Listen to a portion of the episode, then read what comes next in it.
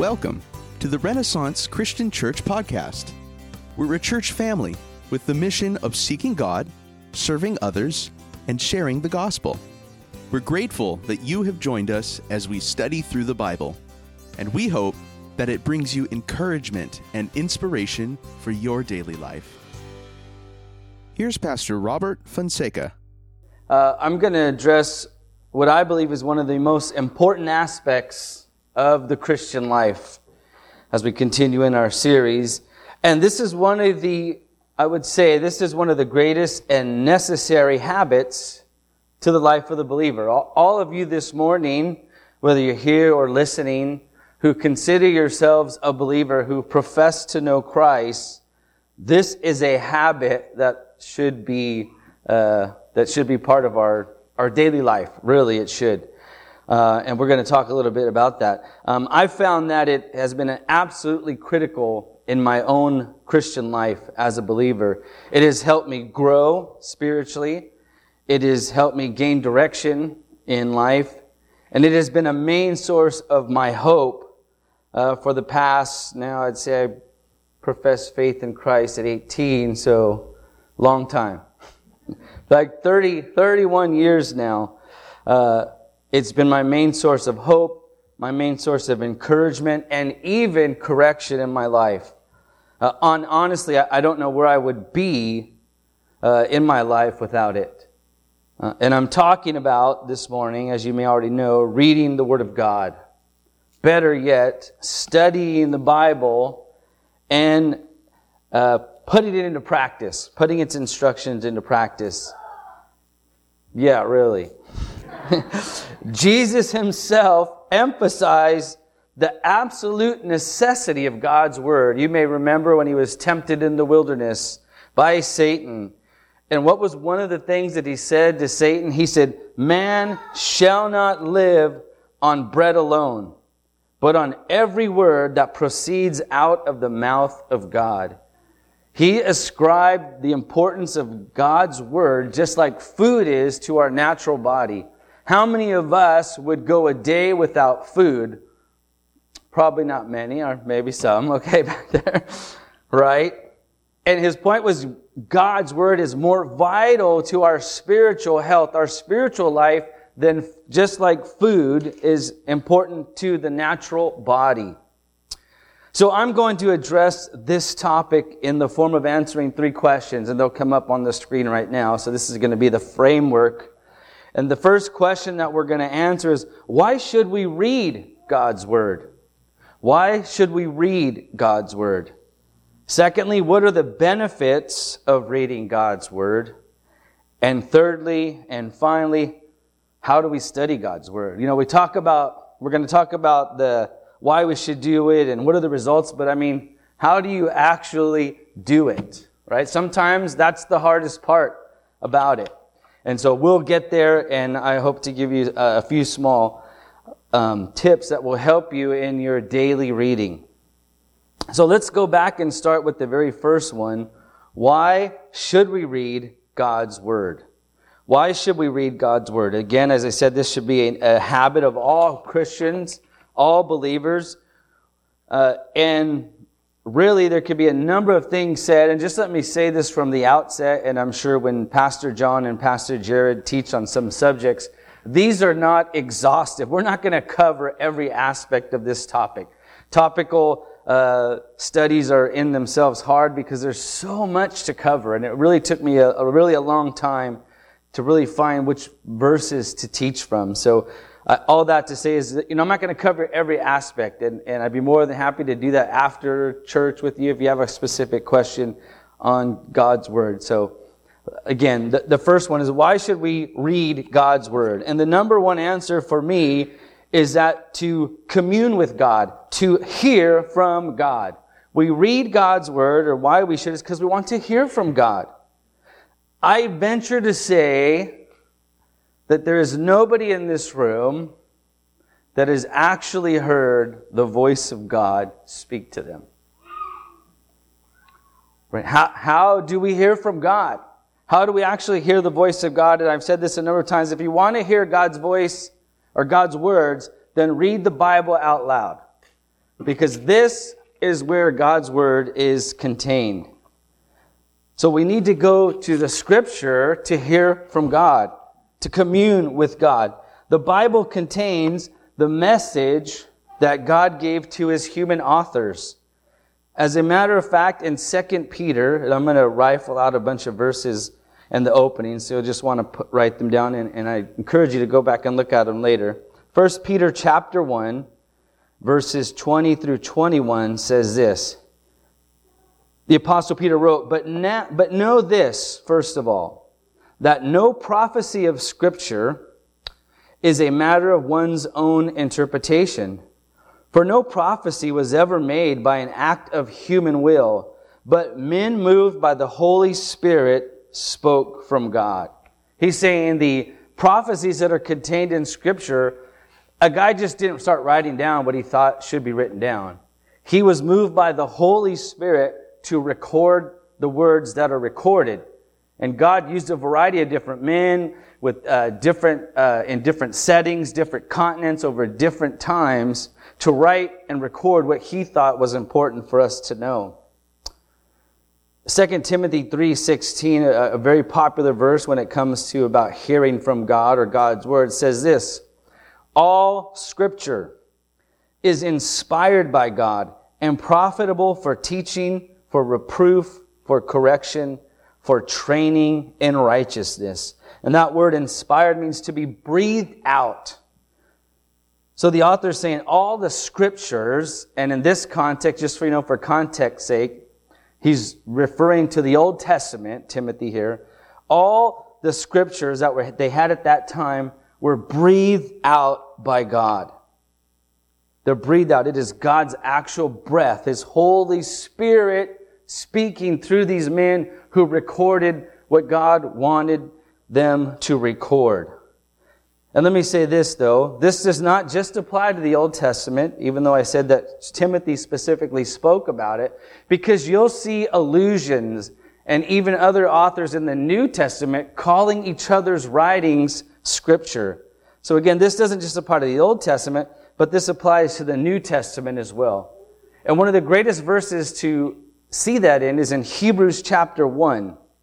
In Hebrews chapter 1, verses 1 and 2, says this God, after he spoke long ago to the fathers in the prophets, in many portions and in many ways, in these last days has spoken to us in his Son, whom he appointed heir of all things, through whom also he made the world.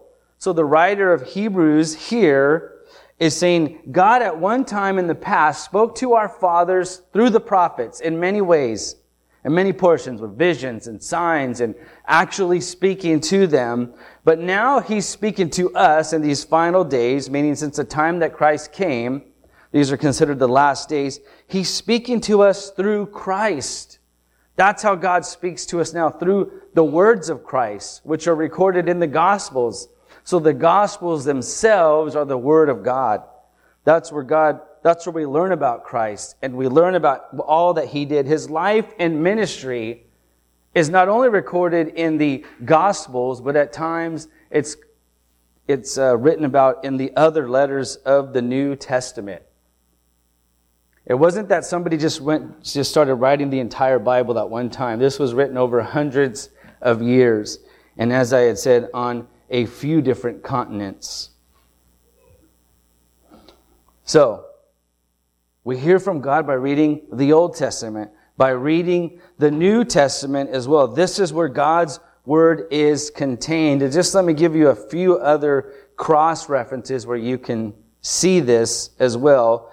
In 2 Peter, again, uh, go to 2 Peter chapter 3, verses 1 and 2. The apostle Peter attests that he and his fellow apostles are speaking as the prophets did. He equates his writings and his fellow apostles' writings on par with the prophecies of the Old Testament or the prophetic writers of the Old Testament.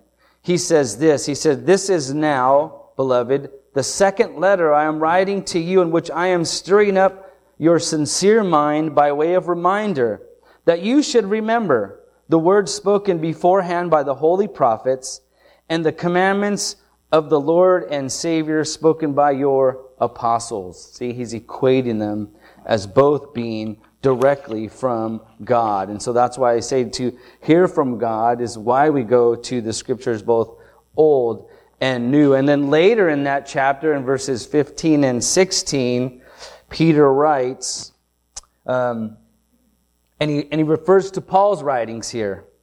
He says, as also in his letters, speaking of Paul, speaking in them the things which are some things hard to understand, which the untaught and unstable distort, as they also do the rest of scriptures, even to their own destruction. So he's saying, hey, there's people that are distorting the scriptures of the apostle Paul's letters just like they do the rest of scripture. So he's calling them scripture. The Bible itself attests to itself as being scripture. A couple more here in book of Revelation, chapter 1, verses 1 and 2 the book itself claims to be the revelation from God being recorded for his followers. And so in Revelation, the scripture says this, the revelation of Jesus Christ, which God gave, see that? God gave to show his bondservants the things which must soon take place, and he sent and communicated by his angel to his bondservant John, who testified to the word of God and to the testimony of Jesus Christ to all he saw. And so these are just but a few verses scattered throughout the New Testament that attest to themselves as being scripture. The New Testament writers saw themselves as the prophets of the Old Testament writing to us the Word of God. So much so that they would say, if people don't believe us, then we're not going to recognize them as believers. In 1 Corinthians chapter 14 verses uh, 37 and 38, Paul does this very thing. He says this, if anyone thinks he is a prophet or spiritual, let him recognize the things which I write to you are the Lord's commandment. But if anyone does not recognize this, he is not recognized. The apostle Paul himself again saying, I am writing to you God's commands. And if you don't recognize that, then you're not recognized as a believer. My point for all this, again, is to show you that Scripture is the primary way God speaks to us. Thus, we neglect it to our own demise. Again, if you're a believer, you're a follower of Christ, and you say you follow God, you want to hear from God, you don't just sit out in nature waiting to hear from God, you go to the Word of God. And let me say this you don't just listen to somebody because they say they're a pastor, a reverend, a minister. That in themselves does not mean they speak for God. And unfortunately, in the craziness of our world this week, we saw that a so-called minister doesn't even know how to pray. I thought, I know you saw that this week where he said amen and a woman. Are you kidding me? A minister of God doesn't even know what the word amen means. So that's why I say, don't believe somebody because they call themselves a minister or a reverend. And they say they speak for God. I like what Steve Lawson said. Uh, he's a, a teacher of scripture. He says this, when someone says, thus says the Lord, it better be followed by chapter and verse. Don't let somebody goes, I got a vision from the Lord, or I'm going to tell you what the Lord says. If they say that, they better have a Bible verse behind what they say. Otherwise, I would be very leery about listening to somebody who says that. Amen. Thank you. So we, you want to hear from God, you go to God's Word. And I promise you, the minute one of us up here stops preaching from God's Word will be the last time that person preaches from up here. We've committed to that at our church. We take it very seriously that we teach the Word of God and nothing else. So, why should we read God's Word? Well, to hear from God. A second reason why we should read God's Word. Because it's from God's Word that we learn about God. He shows us who He is and how He operates. Right? We don't need to go to anybody else to tell us how God moves or operates in this world or who God is, right? When we go to God's word, that's where we learn about that God is love, God is patient, God is holy, God is kind, God has revealed himself in three persons, Father, Son, and Holy Spirit. We go to the scripture to find out who God is. We don't go to anybody else. We don't go to human opinions, um, even within books, right? Just because somebody writes a book, if, if they don't use scripture, then we shouldn't believe them when they purport to be speaking on God's behalf. So again, we go to scripture to learn about God, learn who He is, learn how He operates. So we, again, we learn about the character of God. We go to God's Word directly. That's how He reveals Himself to us and who He is. And as I mentioned, we also go there to learn about how God operates in human history. We don't have to be guessing how God is going to operate in human history. He tells us. As a matter of fact, in Romans 8, 28, verse 29, this is probably for me, one of the most comforting, comforting verses that I, that I hang my hat on, that I hang my hope on about what goes on in this world, what goes on in my own life, in my family's lives. He says this, and we know that God causes all things, all things, good and bad, okay, just mark that in your Bible. God causes all things to work together for good to those who love God, to those who are called according to his purpose. For those whom he foreknew, he also predestined to become conformed to the image of his son, so that he would be the firstborn among many brethren. This verse tells us, for those of us who are believers, that God is working all things. That means all things in this world, specifically to your, pertaining to your life. He's working them for good. No matter how bad it looks, no matter how sad it looks, we can cling to this promise. God is working all things together for good. And again, this promise is only for those who are followers of God. Look at, he says, to those who are called according to his purpose. And then he tells us he's doing all this to conform us into the image of his son. So God is working everything in your life, the ups and downs, the good times and the bad times, to conform you into the image of his son. That is God's purpose in our lives as believers. You might not understand how he's doing it. You might not like, you might not like how he's doing it. But you have this one promise that I am working all, not me, but God. God is working all things together for good. And He's doing it to conform you into the image of His Son. So again, we read God's Word to hear from God. We read God's Word because He's, we want to learn about God. And when I say that, it means we want to know who God is and we want to know how God operates. That's where we go to find that out. And again, if somebody tries to tell you that God is this or God is that, you ask them for chapter and verse. You don't tell me how God is by not showing me in scripture. It better be in the scripture or I am not believing you. God has chose to reveal himself in one way and it is through the written word that we have here Next point. Why do we, uh, why should we read God's Word? And that's to learn about ourselves. We go to God's Word to learn about who we are and how we should live as His followers.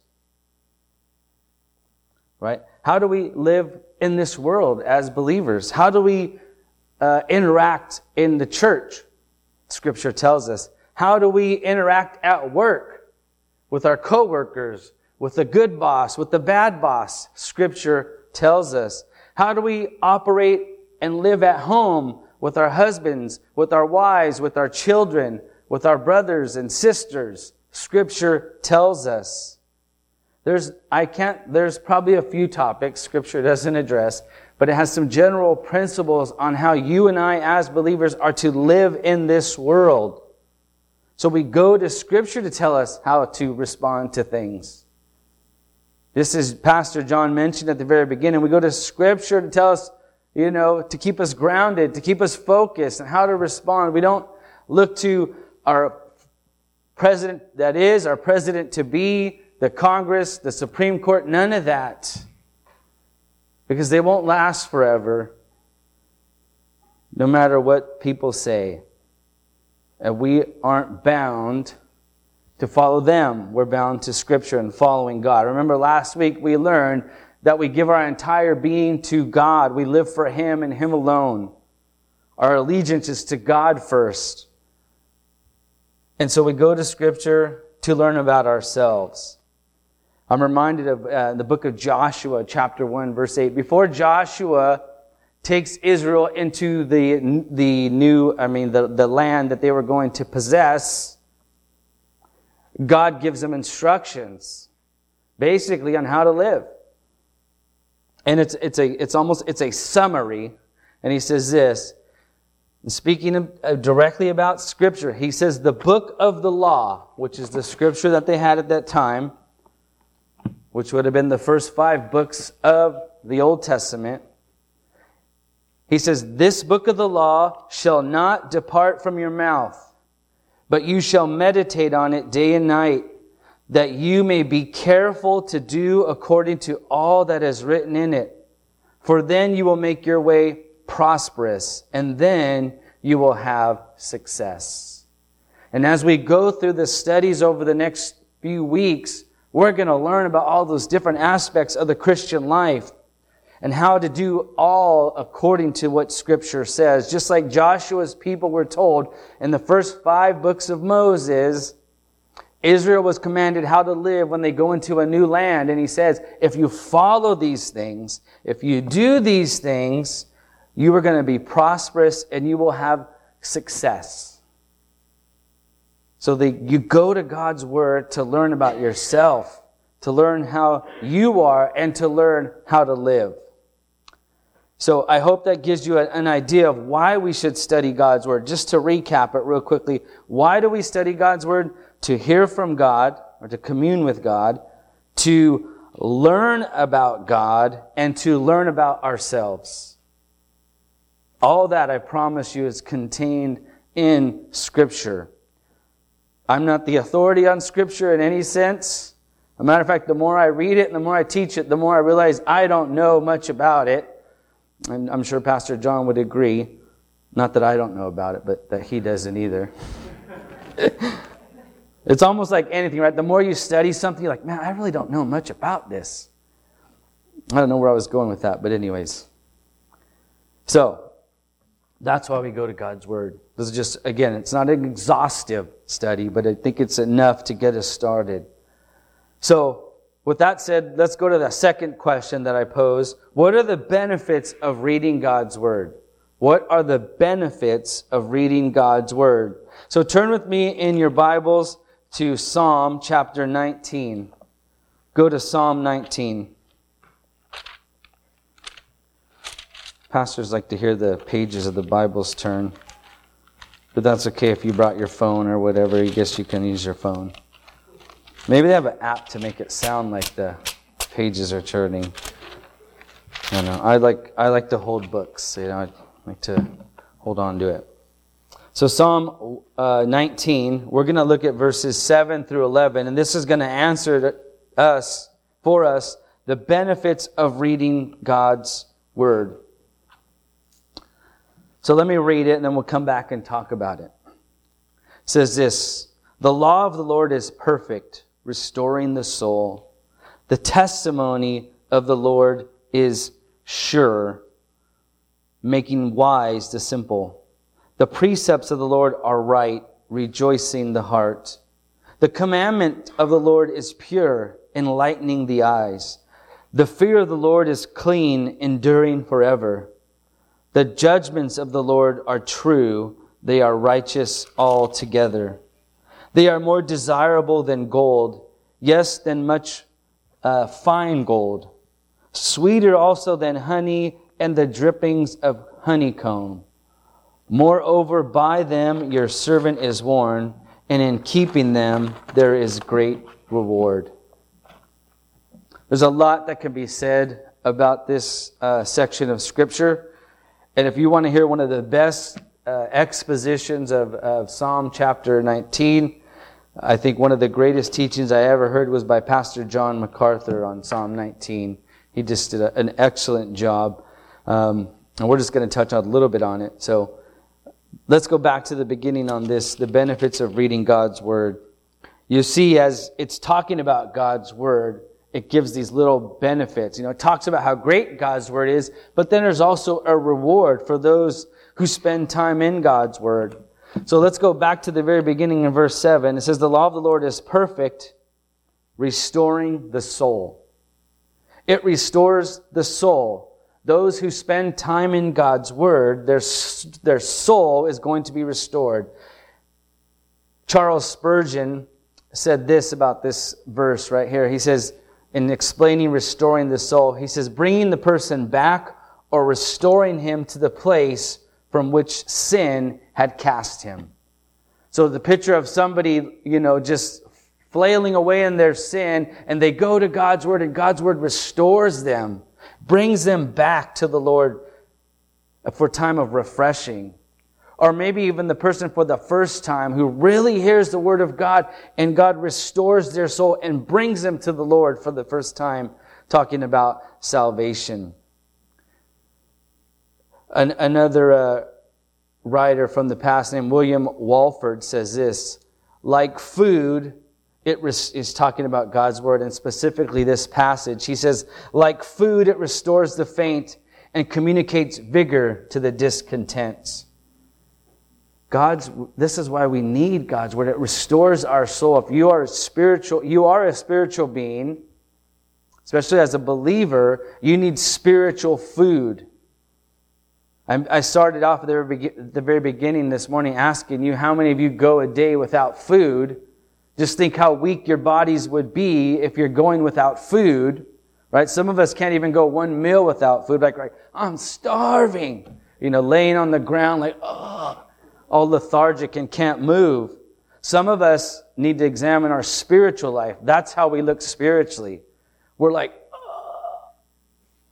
you're not reading God's word. If the extent of your reading God's word is listening to me on Sunday or Pastor John or Pastor Jared, that's, that's like eating one meal a week. You're missing so much of God, what God has for you. God wants to restore your soul. Again, it's like food, it restores the faint. So, one of the benefits of reading God's Word, according to Psalm 19, is that it restores our soul. Sure, many of you can attest to times that you've gone to God's Word and it just felt like you got refreshed or restored by His words. Another benefit of it is, is the second part of verse 7. It says, The testimony of the Lord is sure, making wise the simple. The point here is that it gives us wisdom. It gives us wisdom on how to live our lives on a daily basis. Wisdom is the application of knowledge. So it's the maturity. We mature in our faith. That's wisdom. You and I, as the more time that we spend in God's Word and we understand it and we apply it, we become wise. We mature. I like what the writer of Hebrews says about maturity. In uh, Hebrews 5, verses 12 through 14, he says this For though by, and he's, he's, he's really chastising the church. He says, For though by this time you ought to be teachers, you have need again for someone to teach you the elementary principles of the oracles of God. And you have come to need milk and not solid food. For everyone who partakes only of milk is not accustomed to the word of righteousness, for he is an infant. But solid food is for the mature, who because of practice, this is the application of knowledge, have their senses trained to discern good and evil. I really like this example, and for those of you that have babies will know that babies can only take milk, right? Their, their bodies aren't ready to consume a steak or potatoes. Right? They, they need to grow up still. Their body needs to mature. The same thing with some of us as believers. And you may, if you've been in the Christian faith for a long time, you may be, you may have heard somebody being referred to as a baby Christian or a mature Christian, meaning they're new to the faith. But somebody, here the Apostle Paul says, somebody that has been walking with the Lord for quite some time should still not be a baby Christian, eating milk or drinking milk just like an infant. They should be having steak and potatoes or chicken or fish, whatever you want. Solid food, right? You don't give a baby solid food because they're not ready for it. But if you've been a believer for quite some time, this is what the Apostle Paul saying. You guys should be teachers by now. But because you don't spend time in God's Word, you still need to be taught the basics. You haven't advanced, so to speak, in the oracles of God. And honestly, some Christians can be that way. Maybe you think of yourself that way. You know what? I, I can, I'm only taking milk still. And if you're a new believer, that's fine. But if you've been walking with the Lord for a while, then you should be a lot more mature. You should be moving beyond the basics and learning about the Lord and growing and maturing in your faith. Right? Some of us are still drinking milk when God, you know, we should be having steak, spiritually speaking. That's the benefit of reading God's Word. It restores your soul. It gives you wisdom. Moving on to the next verse in Psalm 19, look at verse 8. The precepts of the Lord are right, rejoicing the heart. A benefit of reading God's Word is the joy that it brings. It rejoices our hearts. Because there's a lot of good things written in Scripture, a lot of reminders, just like I read Romans 8 28, that rejoices my heart in knowing that God is control. God is doing all things for good. And then no matter what happens, I can be assured that He's doing it for His glory and He's going to conform me into the image of His Son. The, the Apostle Paul also writes in Romans 15 4. And a lot of these verses that I give you are strictly used because they reference God's Word. So in Romans 15 4, he says this, and speaking to the church about what has been written in the past in the scriptures, he says this, for whatever was written in earlier times was written for our instruction, so that through perseverance and encouragement of the scriptures, we might have hope. And it's that hope that brings us joy and rejoicing as we have hope. Right? We know that what God is going to do because of what scripture tells us God is going to do. And sometimes we need to go to scripture to be reminded of that so that we can rejoice and we can be joyful again. So that's what the Apostle Paul is saying here. So these things were written in the scriptures. They're written so that we can be encouraged by them, so that we can have hope and rejoice. And so that's again another reason why we read the scripture, because we need to know, we need to rejoice because we see how God is moving and who God is and how He operates. And that'll cause our hearts to rejoice. Going on, verse 8, he says, The commandment of the Lord is pure, enlightening the eyes. Basically, what he's saying here is that this gives us understanding, right? Your eyes are opened up and they can see there's light in them. Is what he's saying. God's word opens our eyes to see the world as it is, to see the world the way the Lord sees it. We're not blinded by all the other things in this world. It opens our eyes to see how we are to live in this world. That's why the psalmist in Psalm 119, 105 says, Your word is a lamp to my feet and a light to my path. The picture is God's word shining a flashlight on your road before you and showing you where to go and how to go about it. A lot of people, when they're even believers, they're not reading scripture and they're like, I don't know what to do in this situation and that situation because they're not reading God's word. God has guidelines and direction and instructions on how to live your life. But we refuse to go to God's Word and allow Him to light up the path before us. God's Word gives us understanding. And one more in the text this morning. God's, the benefit of reading God's Word is it warns us about ungodly living. If you go down to, drop down to, think, verse 10, or verse 11, I'm sorry. He says, Moreover, by them, meaning God's word, your servant is warned, and in keeping them there is great reward. So there's a sixth one that I'm not going to talk about, but there's great reward in keeping God's word. But the fifth one is it warns us about ungodly living. Right? That's what he says in verse 11. By them, right? By reading them and keeping them, you're, or really by reading them, your servant is warned. God's word warns us about things in this world. But you won't know what he's warning you about if you're not opening it up and reading it. A matter of fact, the apostle Paul, or as a matter of fact, the apostle Paul in, so we're going to leave uh, Psalm 19, go to 1 Corinthians chapter 10. The apostle Paul in 1 Corinthians chapter 10 tells us, uh, to highlight this point, tells us that the things in the, in the scriptures were written to warn us. He um, highlights this point that I made about Psalm uh, 119. So go to 1 Corinthians 10 and, and you could read the whole chapter on your own, but just start in verse 6. Let me get there. 1 Corinthians 10, verse 6. This is what the Apostle Paul says. He says, and he's talking about uh, things that happened that were recorded in the Old Testament. He says, Now these things happened as examples for us, so that we would not crave evil things as they craved. So again, he's talking about an incident in the Old Testament that's recorded that they would have been aware of. He says these things happened, right? And they're examples for us to learn from so that we wouldn't crave evil and as they also craved. He says, do not be idolaters as some of them were. As it is written, the people sat down to eat and they drink and they stood up to play. Nor let us act immorally as some of them did, and 23,000 fell in one day.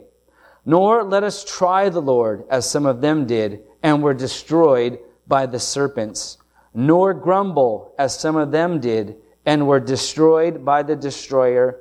And then finally, he reminds them again, now these things happened to them as an example, and they were written for our instruction upon whom the end of the ages have come.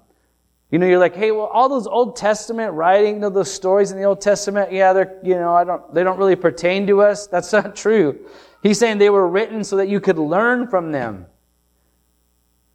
They were written to instruct us. And that's why we go to God's Word to learn again. And so that's one of the benefits of reading Scripture is we're warned about what not to do, right?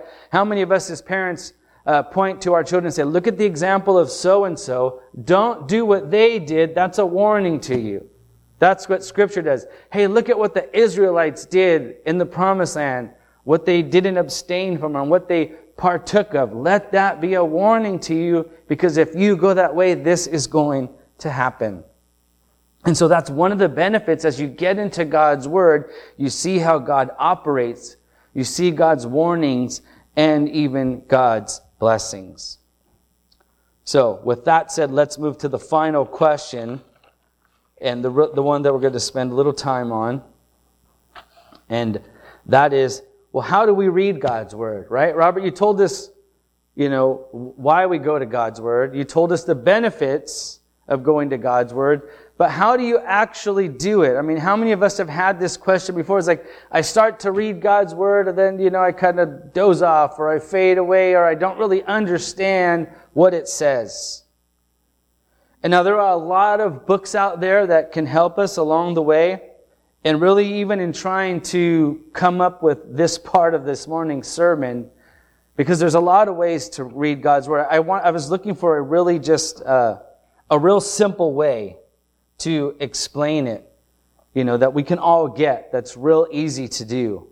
And, um, thankfully, uh, the other day, Pastor Jared referred to us elders, the elder board, a book that we're, that we're going to go through. And it's called, uh, Devoted to God's Church.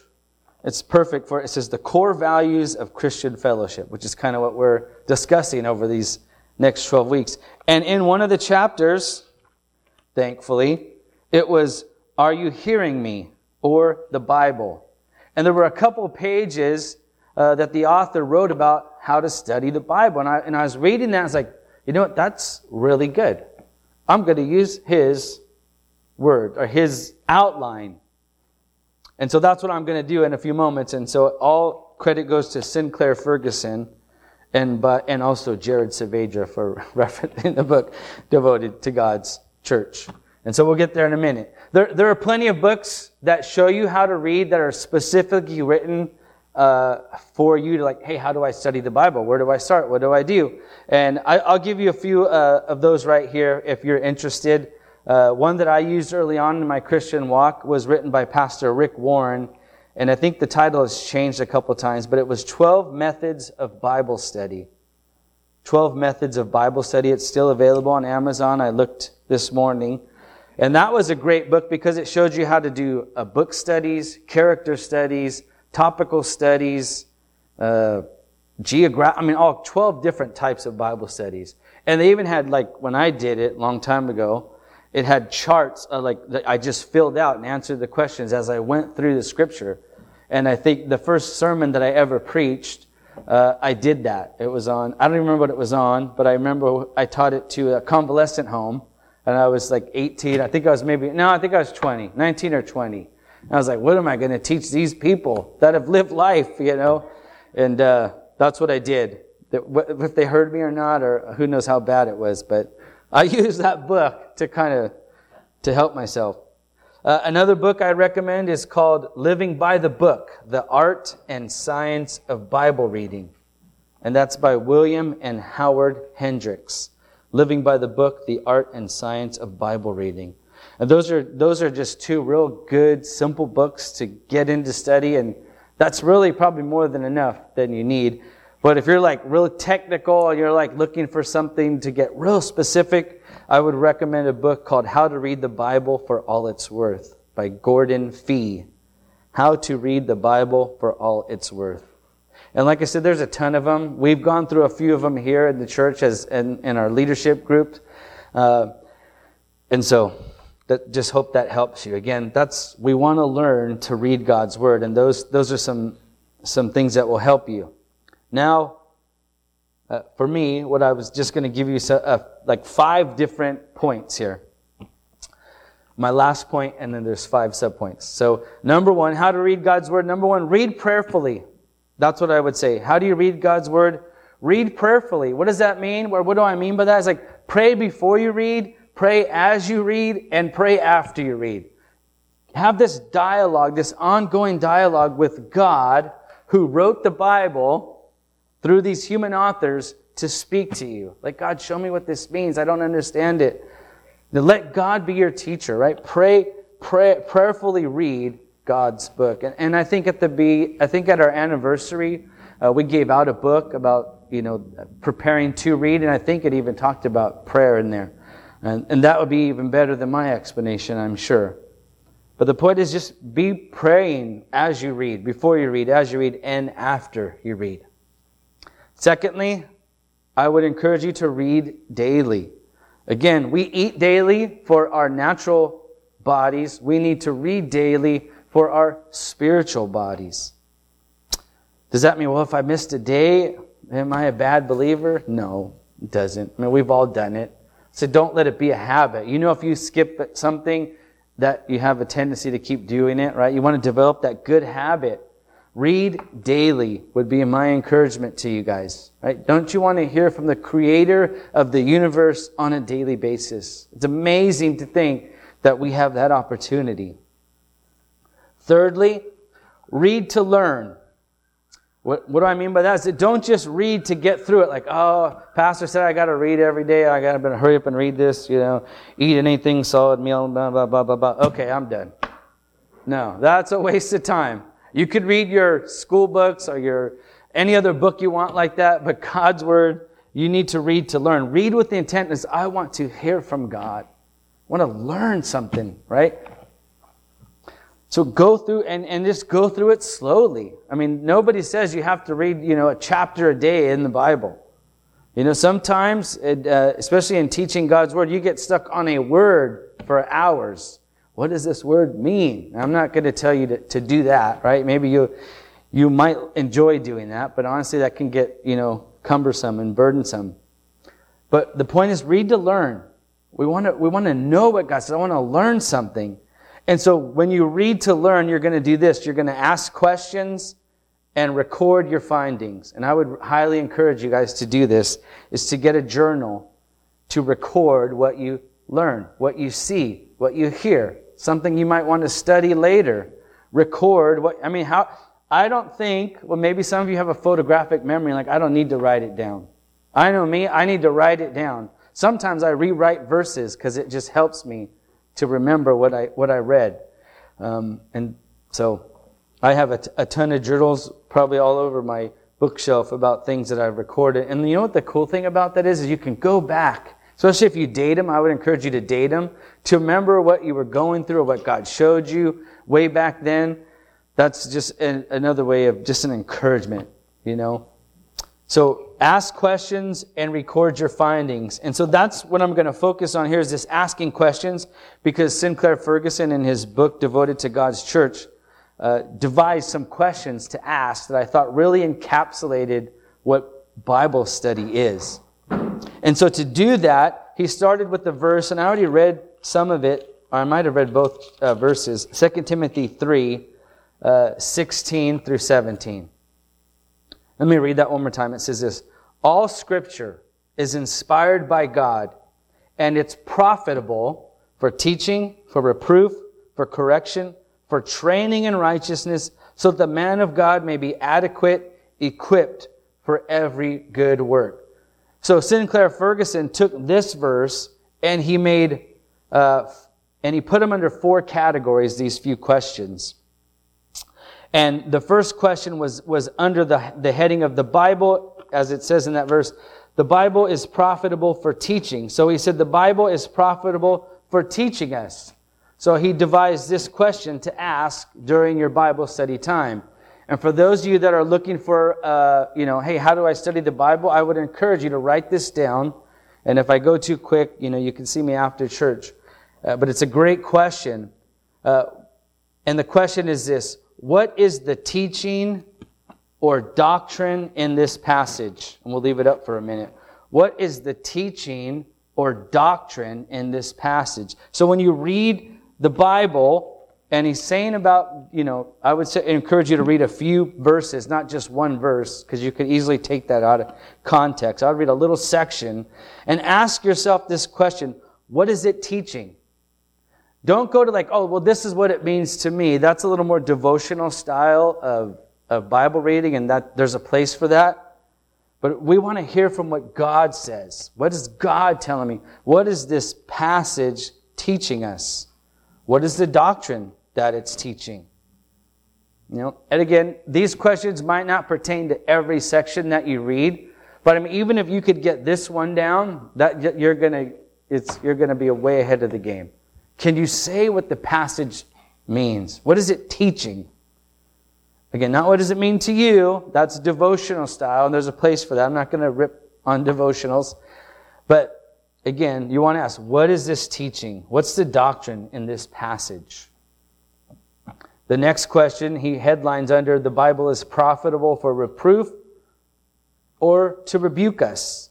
And so the next question would be what sin does this passage expose or rebuke? And again, like I said, not every passage is going to address that, but it might, and it might help you in your study. What sin does this passage expose or rebuke? That's another good question. Uh, there's a third topic, a third heading under this scripture. He says the Bible is profitable to correct us. And so this is a really good question. This is probably really more personal for you. It'll be this. In what ways does this passage show us positively how to live for Christ? Right? What, in what ways does this passage show us positively how to live for Christ. Right? Because there's passages that tell you to go out and do something for the Lord. And so that's very applicable to your, to your life. And then on the flip side of that, under the, the correction, Did I? I think I skipped something. The Bible is profitable to rebuke us. I, I skipped the question under that one. That is, what sin does this passage expose or rebuke? Did I say that? Okay. I like to harp on sin. Sorry. Okay. In what ways does this passage show us positively how to live for Christ? Another one is, does it tell us what or why and how to replace the old with the new? Does it tell us what and why and how to replace the old with the new? So a lot of verses will say, don't do this, but now do this. And so it'll be like, hey, don't steal, go out and get a job. You know, so you don't have to ask the Lord, Lord, is it okay to steal? It's pretty plain in Scripture. He says not to do that. Right? That's a pretty simple one. They're not going to be as simple as that. But these are questions to get you to learn, to ask questions of the text and hear what God has to say as you understand His Word. And, the, the last heading would be this the Bible is profitable to train us in righteousness and to equip us for every good work. So the questions are this How does this passage train and equip us?